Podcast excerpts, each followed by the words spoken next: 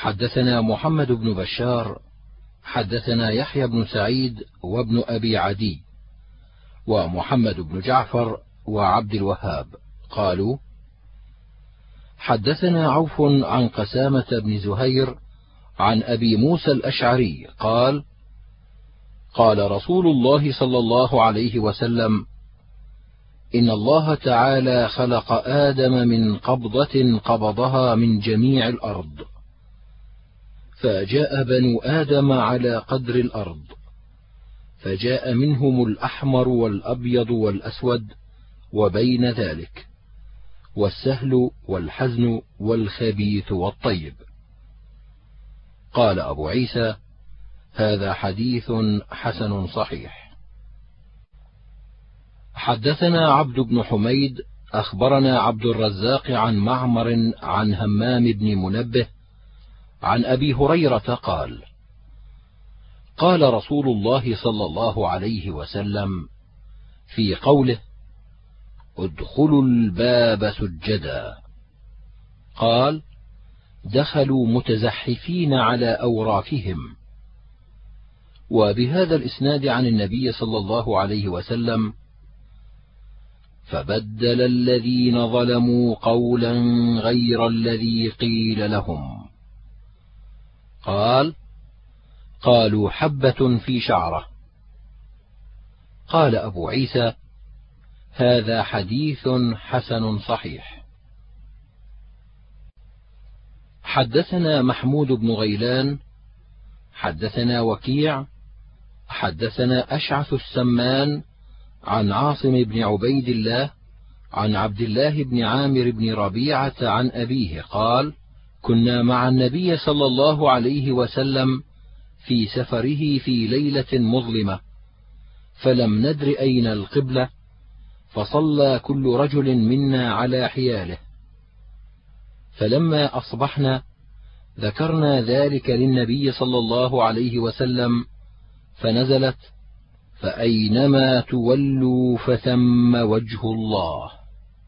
قال أبو عيسى هذا حديث غريب لا نعرفه إلا من حديث أشعث السمان أبي الربيع عن عاصم بن عبيد الله وأشعث يضعف في الحديث. حدثنا عبد بن حميد أخبرنا يزيد بن هارون أخبرنا عبد الملك بن أبي سليمان قال سمعت سعيد بن جبير يحدث عن ابن عمر قال كان النبي صلى الله عليه وسلم يصلي على راحلته تطوعا أينما توجهت به وهو جاء من مكة إلى المدينة. ثم قرأ ابن عمر هذه الآية ولله المشرق والمغرب. الآية. فقال ابن عمر ففي هذه أنزلت هذه الآية. قال أبو عيسى هذا حديث حسن صحيح. ويروى عن قتادة أنه قال في هذه الآية ولله المشرق والمغرب فأينما تولوا فثم وجه الله. قال قتادة هي منسوخة نسخها قوله فول وجهك شطر المسجد الحرام أي تلقاءه. حدثنا بذلك محمد بن عبد الملك بن أبي الشوارب حدثنا يزيد بن زريع عن سعيد عن قتادة. ويروى عن مجاهد في هذه الآية أينما تولوا فثم وجه الله قال فثم قبلة الله. حدثنا بذلك أبو كريب حدثنا وكيع عن النضر بن عربي عن مجاهد بهذا. حدثنا عبد بن حميد حدثنا الحجاج بن منهال. حدثنا حماد بن سلمة عن حميد عن أنس أن عمر قال يا رسول الله لو صلينا خلف المقام فنزلت واتخذوا من مقام إبراهيم مصلى. قال أبو عيسى هذا حديث حسن صحيح. حدثنا أحمد بن منيع حدثنا هشيم أخبرنا حميد الطويل عن أنس قال قال عمر بن الخطاب رضي الله عنه قلت لرسول الله صلى الله عليه وسلم لو اتخذت من مقام إبراهيم مصلى. فنزلت واتخذوا من مقام إبراهيم مصلى. قال أبو عيسى هذا حديث حسن صحيح وفي الباب عن ابن عمر. حدثنا أحمد بن منيع حدثنا أبو معاوية حدثنا الأعمش عن أبي صالح عن أبي سعيد عن النبي صلى الله عليه وسلم في قوله وكذلك جعلناكم أمة وسطا قال عدلا قال أبو عيسى هذا حديث حسن صحيح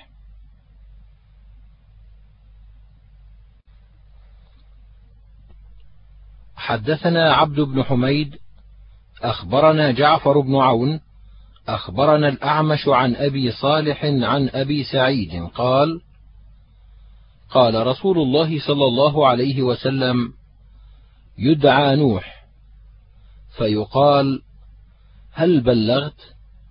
فيقول نعم. فيدعى قومه فيقال هل بلغكم؟ فيقولون ما أتانا من نذير وما أتانا من أحد. فيقول من شهودك؟ فيقول محمد وأمته. قال فيؤتى بكم تشهدون أنه قد بلغ. فذلك قول الله. وكذلك جعلناكم أمة وسطا. لتكونوا شهداء على الناس ويكون الرسول عليكم شهيدا. والوسط العدل. قال أبو عيسى هذا حديث حسن صحيح. حدثنا محمد بن بشار حدثنا جعفر بن عون عن الأعمش نحوه.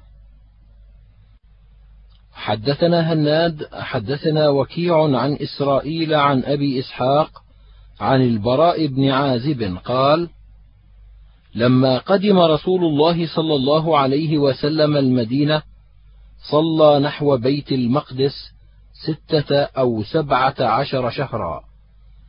وكان رسول الله صلى الله عليه وسلم يحب أن يوجه إلى الكعبة فأنزل الله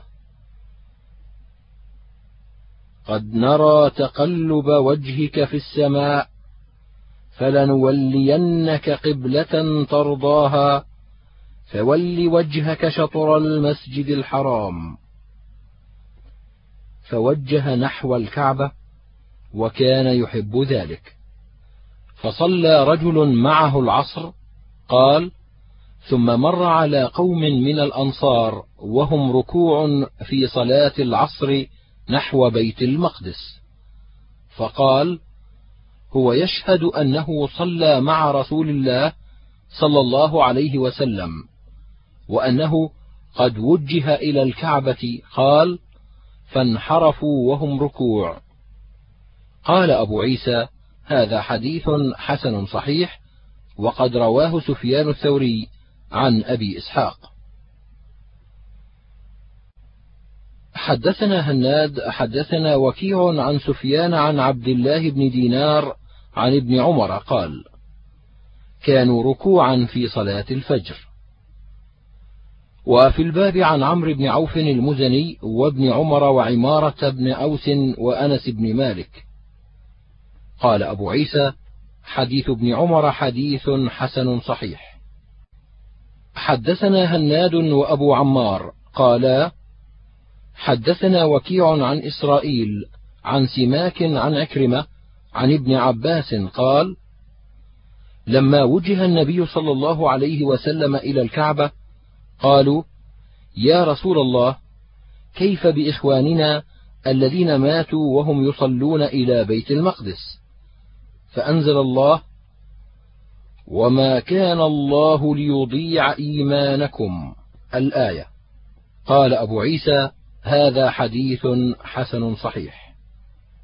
حدثنا ابن أبي عمر حدثنا سفيان قال سمعت الزهري يحدث عن عروة قال قلت لعائشة ما أرى على أحد لم يطف بين الصفا والمروة شيئا وما أبالي أن لا أطوف بينهما. فقالت بئس ما قلت يا ابن أختي.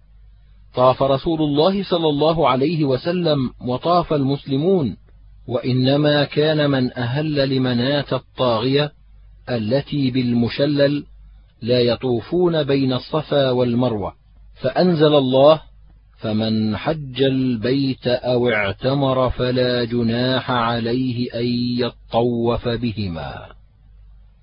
ولو كانت كما تقول لكانت فلا جناح عليه أن لا يطوف بهما.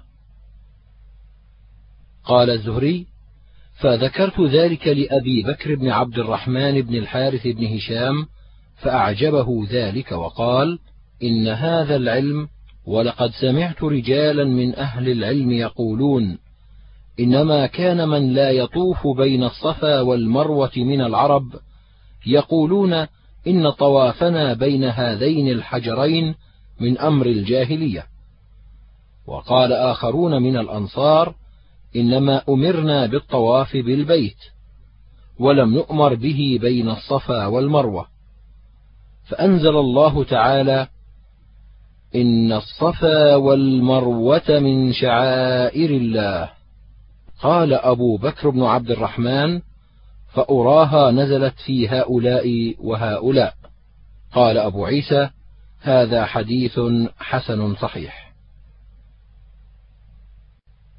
حدثنا عبد بن حميد حدثنا يزيد بن أبي حكيم عن سفيان عن عاصم الأحول. قال سألت أنس بن مالك عن الصفا والمروة فقال كانا من شعائر الجاهلية. فلما كان الإسلام أمسكنا عنهما فأنزل الله إن الصفا والمروة من شعائر الله فمن حج البيت أو اعتمر فلا جناح عليه أن يطوف بهما. قال هما تطوع ومن تطوع خيرا فإن الله شاكر عليم. قال أبو عيسى هذا حديث حسن صحيح. حدثنا ابن أبي عمر حدثنا سفيان عن جعفر بن محمد عن أبيه عن جابر بن عبد الله قال سمعت رسول الله صلى الله عليه وسلم حين قدم مكة طاف بالبيت سبعا فقرأ واتخذوا من مقام إبراهيم مصلى فصلى خلف المقام ثم أتى الحجر فاستلمه ثم قال نبدأ بما بدأ الله وقرأ إن الصفا والمروة من شعائر الله. قال أبو عيسى هذا حديث حسن صحيح. حدثنا عبد بن حميد حدثنا عبيد الله بن موسى عن إسرائيل بن يونس عن أبي إسحاق عن البراء قال كان أصحاب النبي صلى الله عليه وسلم إذا كان الرجل صائما فحضر الإفطار فنام قبل أن يفطر لم يأكل ليلته ولا يومه حتى يمسي. وإن قيس بن صرمة الأنصاري كان صائما. فلما حضر الإفطار أتى امرأته فقال هل عندك طعام؟ قالت لا ولكن أنطلق أطلب لك. وكان يومه يعمل فغلبته عينه وجاءته امرأته فلما رأته قالت خيبة لك. فلما انتصف النهار غشي عليه. فذكر ذلك للنبي صلى الله عليه وسلم فنزلت هذه الآية أحل لكم ليلة الصيام الرفث إلى نسائكم. ففرحوا بها فرحا شديدا وكلوا واشربوا حتى يتبين لكم الخيط الأبيض من الخيط الأسود من الفجر. قال أبو عيسى هذا حديث حسن صحيح. حدثنا هناد حدثنا أبو معاوية عن الأعمش عن ذر عن يسيع الكندي عن النعمان بن بشير عن النبي صلى الله عليه وسلم في قوله وقال ربكم ادعوني أستجب لكم. قال الدعاء هو العبادة. وقرأ وقال ربكم ادعوني أستجب لكم. إلى قوله داخرين. قال أبو عيسى هذا حديث حسن صحيح رواه منصور. حدثنا أحمد بن منيع حدثنا هشيم. أخبرنا حسين عن الشعبي أخبرنا عدي بن حاتم قال لما نزلت حتى يتبين لكم الخيط الأبيض من الخيط الأسود من الفجر قال لي النبي صلى الله عليه وسلم إنما ذاك بياض النهار من سواد الليل. قال أبو عيسى هذا حديث حسن صحيح. حدثنا أحمد بن منيع حدثنا هشيم حدثنا مجالد عن الشعبي عن عدي بن حاتم عن النبي صلى الله عليه وسلم مثل ذلك. حدثنا ابن أبي عمر حدثنا سفيان عن مجالد عن الشعبي عن عدي بن حاتم قال سألت رسول الله صلى الله عليه وسلم عن الصوم فقال حتى يتبين لكم الخيط الأبيض من الخيط الأسود؟ قال فأخذت عقالين أحدهما أبيض والآخر أسود. فجعلت أنظر إليهما. فقال لي رسول الله صلى الله عليه وسلم شيئا لم يحفظه سفيان. قال إنما هو الليل والنهار. قال أبو عيسى هذا حديث حسن صحيح. حدثنا عبد بن حميد حدثنا الضحاك بن مخلد عن حيوة بن شريح عن يزيد بن أبي حبيب. عن أسلم أبي عمران التجيبي قال كنا بمدينة الروم فاخرجوا إلينا صفا عظيما من الروم فخرج إليهم من المسلمين مثلهم أو أكثر. وعلى أهل مصر عقبة بن عامر وعلى الجماعة فضالة بن عبيد. فحمل رجل من المسلمين على صف الروم حتى دخل فيهم. فصاح الناس وقالوا سبحان الله يلقي بيديه إلى التهلكة؟ فقام أبو أيوب فقال يا أيها الناس إنكم تتأولون هذه الآية هذا التأويل. وإنما أنزلت هذه الآية فينا معشر الأنصار لما أعز الله الإسلام وكثر ناصروه. فقال بعضنا لبعض سرا دون رسول الله صلى الله عليه وسلم إن أموالنا قد ضاعت. وإن الله قد أعز الإسلام وكثر ناصروه. فلو أقمنا في أموالنا فأصلحنا ما ضاع منها. فأنزل الله على نبيه صلى الله عليه وسلم يرد علينا ما قلنا. وأنفقوا في سبيل الله ولا تلقوا بأيديكم إلى التهلكة. فكانت التهلكة الإقامة على الأموال وإصلاحها وتركن الغزو. فما زال أبو أيوب شاخصا في سبيل الله حتى دفن بأرض الروم. قال أبو عيسى هذا حديث حسن صحيح غريب. حدثنا علي بن حجر. أخبرنا هشيم. أخبرنا مغيرة عن مجاهد قال قال كعب بن عجرة والذي نفسي بيده لفي نزلت هذه الآية. وإياي عني بها. فمن كان منكم مريضا أو به أذى من رأسه ففدية من صيام أو صدقة أو نسك. قال كنا مع النبي صلى الله عليه وسلم بالحديبية ونحن محرمون وقد حصرنا المشركون. وكان لي وفرة فجعلت الهوام تساقط على وجهي. فمر بي النبي صلى الله عليه وسلم فقال كأن هوام رأسك تؤذيك. قال قلت نعم. قال فاحلق. ونزلت هذه الآية. قال مجاهد الصيام ثلاثة أيام والطعام ستة مساكين والنسك شاة فصاعدا. حدثنا علي بن حجر حدثنا هشيم عن أبي بشر عن مجاهد عن عبد الرحمن بن أبي ليلى عن كعب بن عجرة عن النبي صلى الله عليه وسلم بنحو ذلك. قال أبو عيسى هذا حديث حسن صحيح. حدثنا علي بن حجر حدثنا هشيم عن أشعث بن سوار عن الشعبي عن عبد الله بن معقل عن كعب بن عجرة عن النبي صلى الله عليه وسلم بنحو ذلك. قال أبو عيسى هذا حديث حسن صحيح وقد رواه عبد الرحمن بن الأصبهاني عن عبد الله بن معقل أيضا. حدثنا علي بن حجر أخبرنا إسماعيل بن إبراهيم عن أيوب عن مجاهد عن عبد الرحمن بن أبي ليلى عن كعب بن عجرة قال أتى علي رسول الله صلى الله عليه وسلم وأنا أوقد تحت قدر والقمل تتناثر على جبهتي أو قال حاجبي.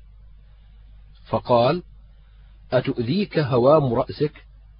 قال قلت نعم. قال فاحلق رأسك وانسك نسيكة أو صم ثلاثة أيام أو أطعم ستة مساكين. قال أيوب لا أدري بأيتهن بدأ. قال أبو عيسى هذا حديث حسن صحيح. حدثنا ابن أبي عمر حدثنا سفيان بن عيينة عن سفيان الثوري عن بكير بن عطاء عن عبد الرحمن بن يعمر قال قال رسول الله صلى الله عليه وسلم الحج عرفات الحج عرفات الحج عرفات أيام من ثلاث فمن تعجل في يومين فلا إثم عليه ومن تأخر فلا إثم عليه ومن أدرك عرفة قبل أن يطلع الفجر فقد أدرك الحج.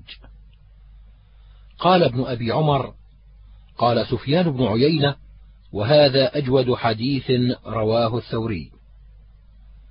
قال أبو عيسى هذا حديث حسن صحيح. ورواه شعبة عن بكير بن عطاء ولا نعرفه إلا من حديث بكير بن عطاء. حدثنا ابن أبي عمر حدثنا سفيان عن ابن جريج عن ابن أبي مليكة عن عائشة قالت قال رسول الله صلى الله عليه وسلم أبغض الرجال إلى الله الألد الخصم. قال أبو عيسى هذا حديث حسن. حدثنا عبد بن حميد حدثني سليمان بن حرب حدثنا حماد بن سلمة عن ثابت عن أنس قال كانت اليهود إذا حاضت امرأة منهن لم يواكلوها ولم يشاربوها ولم يجامعوها في البيوت. فسئل النبي صلى الله عليه وسلم عن ذلك فأنزل الله تعالى يسألونك عن المحيض قل هو أذى. فأمرهم رسول الله صلى الله عليه وسلم أن يواكلوهن ويشاربوهن وأن يكونوا معهن في البيوت وأن يفعلوا كل شيء ما خلا النكاح. فقالت اليهود ما يريد أن يدع شيئا من أمرنا إلا خالفنا فيه. قال فجاء عباد بن بشر وأسيد بن حضير إلى رسول الله صلى الله عليه وسلم فأخبراه بذلك وقالا يا رسول الله أفلا ننكحهن في المحيض؟ فتمعر وجه رسول الله صلى الله عليه وسلم حتى ظننا أنه قد غضب عليهما فقاما فاستقبلتهما هدية من لبن. فأرسل رسول الله صلى الله عليه وسلم في آثارهما فسقاهما فعلما أنه لم يغضب عليهما. قال أبو عيسى هذا حديث حسن صحيح. حدثنا محمد بن عبد الأعلى حدثنا عبد الرحمن بن مهدي عن حماد بن سلمة عن ثابت عن أنس نحوه بمعناه حدثنا ابن أبي عمر حدثنا سفيان عن ابن المنكدر سمع جابرا يقول كانت اليهود تقول من أتى امرأته في قبلها من دبرها كان الولد أحول فنزلت نساؤكم حرث لكم فأتوا حرثكم أنا شئتم.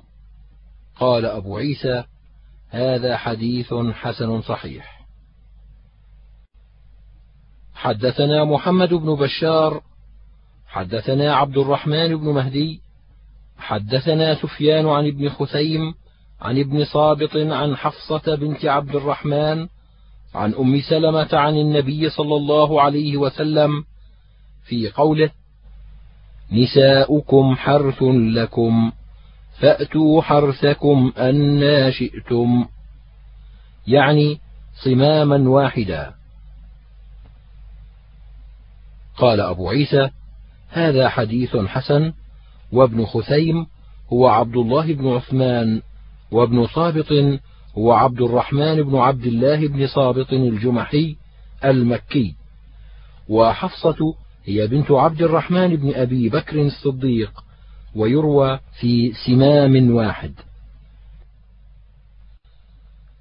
حدثنا عبد بن حميد حدثنا الحسن بن موسى حدثنا يعقوب بن عبد الله الأشعري عن جعفر بن أبي المغيرة عن سعيد بن جبير عن ابن عباس قال جاء عمر إلى رسول الله صلى الله عليه وسلم فقال يا رسول الله هلكت.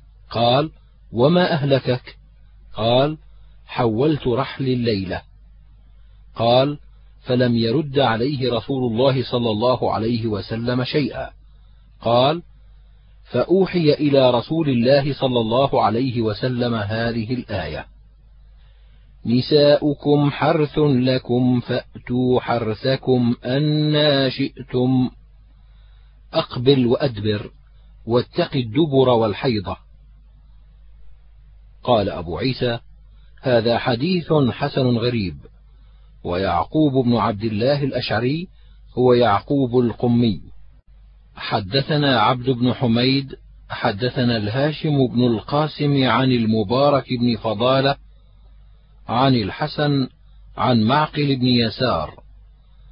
أنه زوج أخته رجلا من المسلمين على عهد رسول الله صلى الله عليه وسلم فكانت عنده ما كانت ثم طلقها تطليقة لم يراجعها حتى انقضت العدة فهويها وهويته ثم خطبها مع الخطاب فقال له يا لكع أكرمتك بها وزوجتك فطلقتها. والله لا ترجع إليك أبدا آخر ما عليك. قال فعلم الله حاجته إليها وحاجتها إلى بعلها فأنزل الله وإذا طلقتم النساء فبلغن أجلهن. إلى قوله وأنتم لا تعلمون. فلما سمعها معقل قال سمعا لربي وطاعة. ثم دعاه فقال أزوجك وأكرمك. قال أبو عيسى هذا حديث حسن صحيح.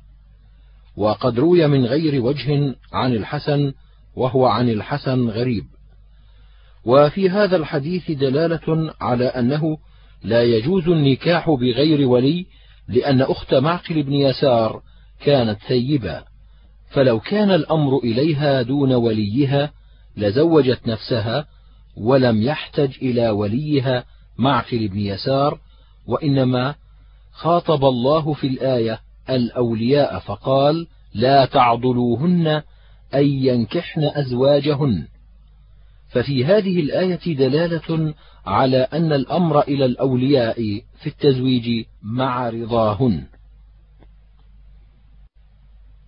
حدثنا قتيبة عن مالك بن أنس قال: وحدثنا الأنصاري حدثنا معا حدثنا مالك عن زيد بن أسلم عن القعقاع بن حكيم عن أبي يونس مولى عائشة قال: أمرتني عائشة رضي الله عنها أن أكتب لها مصحفا، فقالت: إذا بلغت هذه الآية فآذني.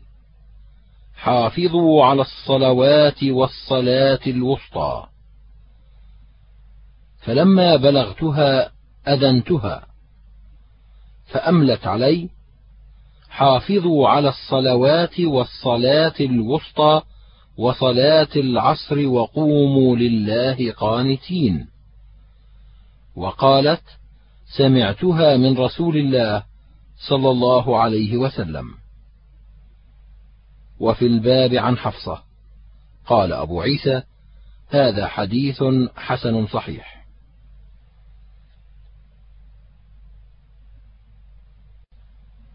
حدثنا حميد بن مسعدة حدثنا يزيد بن زريع عن سعيد عن قتادة. حدثنا الحسن عن سمرة بن جندب أن نبي الله صلى الله عليه وسلم قال: صلاة الوسطى صلاة العصر. قال أبو عيسى هذا حديث حسن صحيح. حدثنا هناد حدثنا عبدة عن سعيد عن قتادة عن أبي حسان الأعرج عن عبيدة السلماني أن عليا حدثه أن النبي صلى الله عليه وسلم قال يوم الأحزاب اللهم املأ قبورهم وبيوتهم نارا كما شغلونا عن صلاة الوسطى حتى غابت الشمس. قال أبو عيسى: هذا حديث حسن صحيح قد روي من غير وجه عن علي وأبو حسان الأعرج اسمه مسلم. حدثنا محمود بن غيلان حدثنا أبو النضر وأبو داود عن محمد بن طلحة بن مصرف عن زبيد عن مرة عن عبد الله بن مسعود قال: قال رسول الله صلى الله عليه وسلم: صلاة الوسطى صلاة العصر.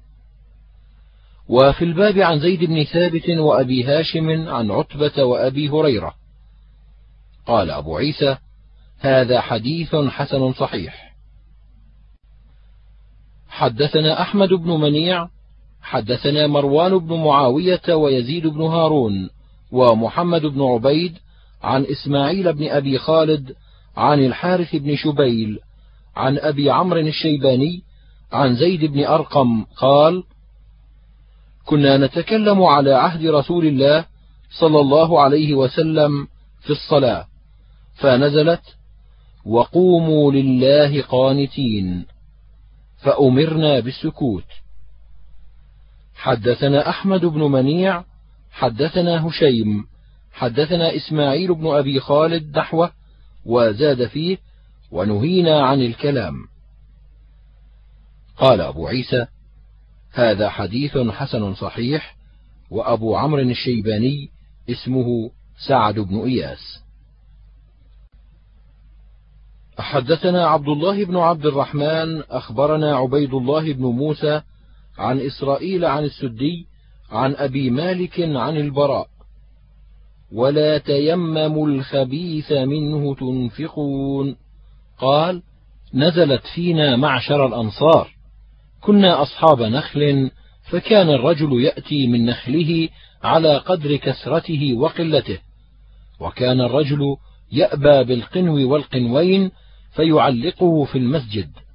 وكان أهل الصفة ليس لهم طعام فكان أحدهم إذا جاع أتى القنو فضربه بعصاه فيسقط من البسر والتمر فيأكل. وكان ناس ممن لا يرغب في الخير يأتي الرجل بالقنو فيه الشيس والحشف وبالقنو قد انكسر فيعلقه.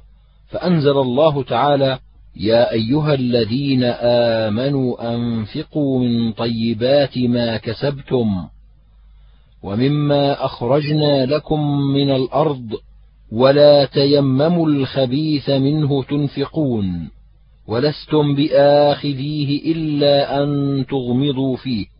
قالوا لو أن أحدكم أهدي إليه مثل ما أعطاه لم يأخذه إلا على إغماض وحياء. قال فكنا بعد ذلك يأتي أحدنا بصالح ما عنده.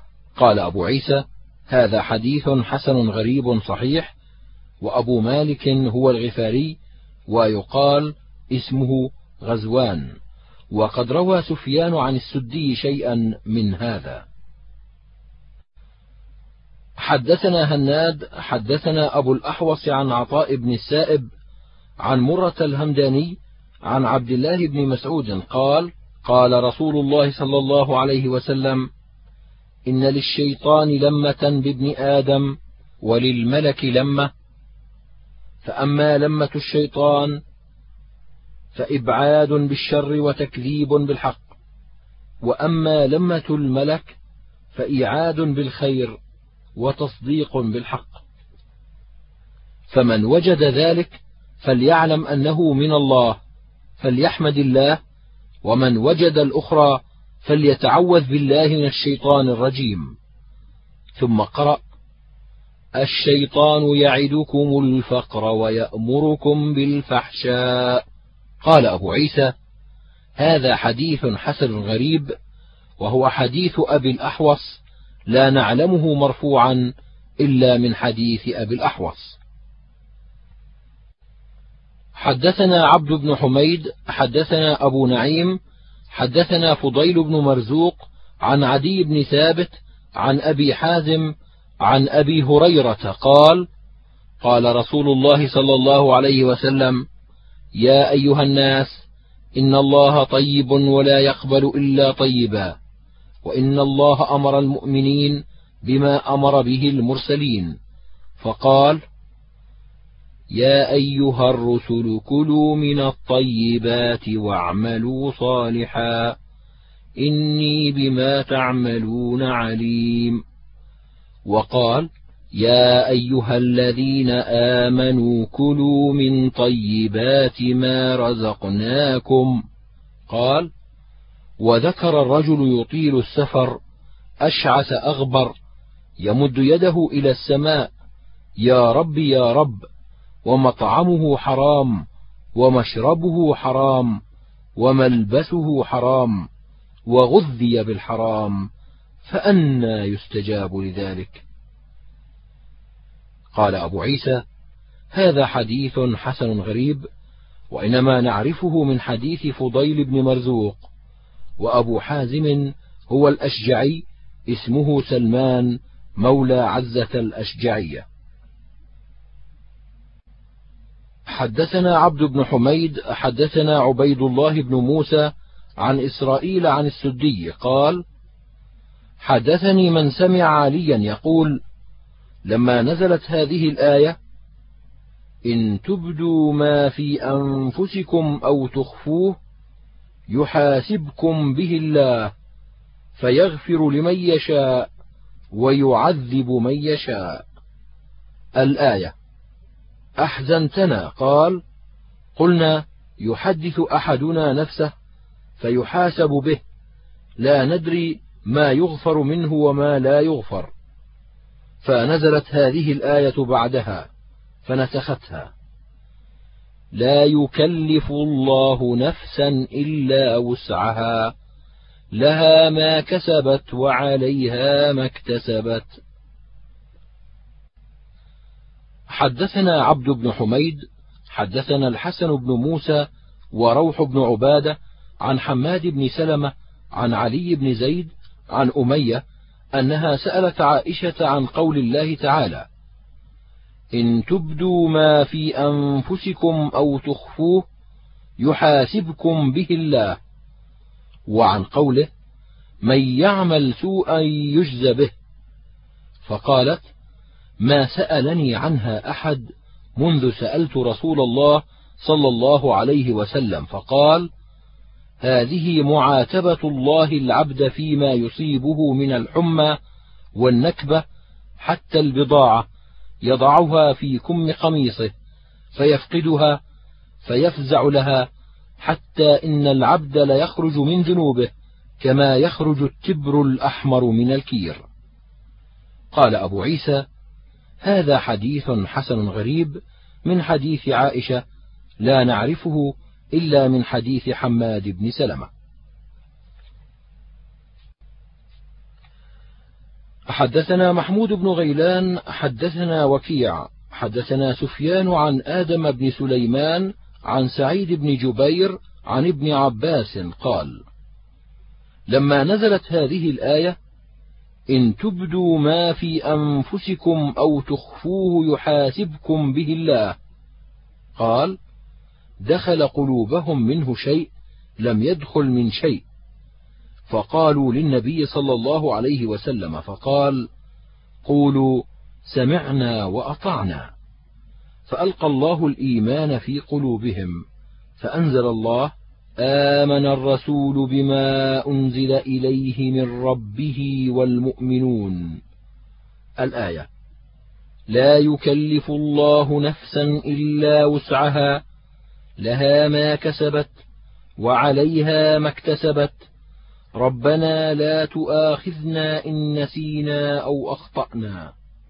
ربنا ولا تحمل علينا اصرا كما حملته على الذين من قبلنا. قال قد فعلت. ربنا ولا تحملنا ما لا طاقة لنا به. واعف عنا واغفر لنا وارحمنا. الآية قال قد فعلت.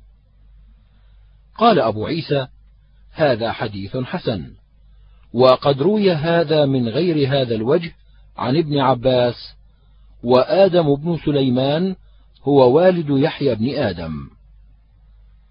وفي الباب عن أبي هريرة رضي الله عنه.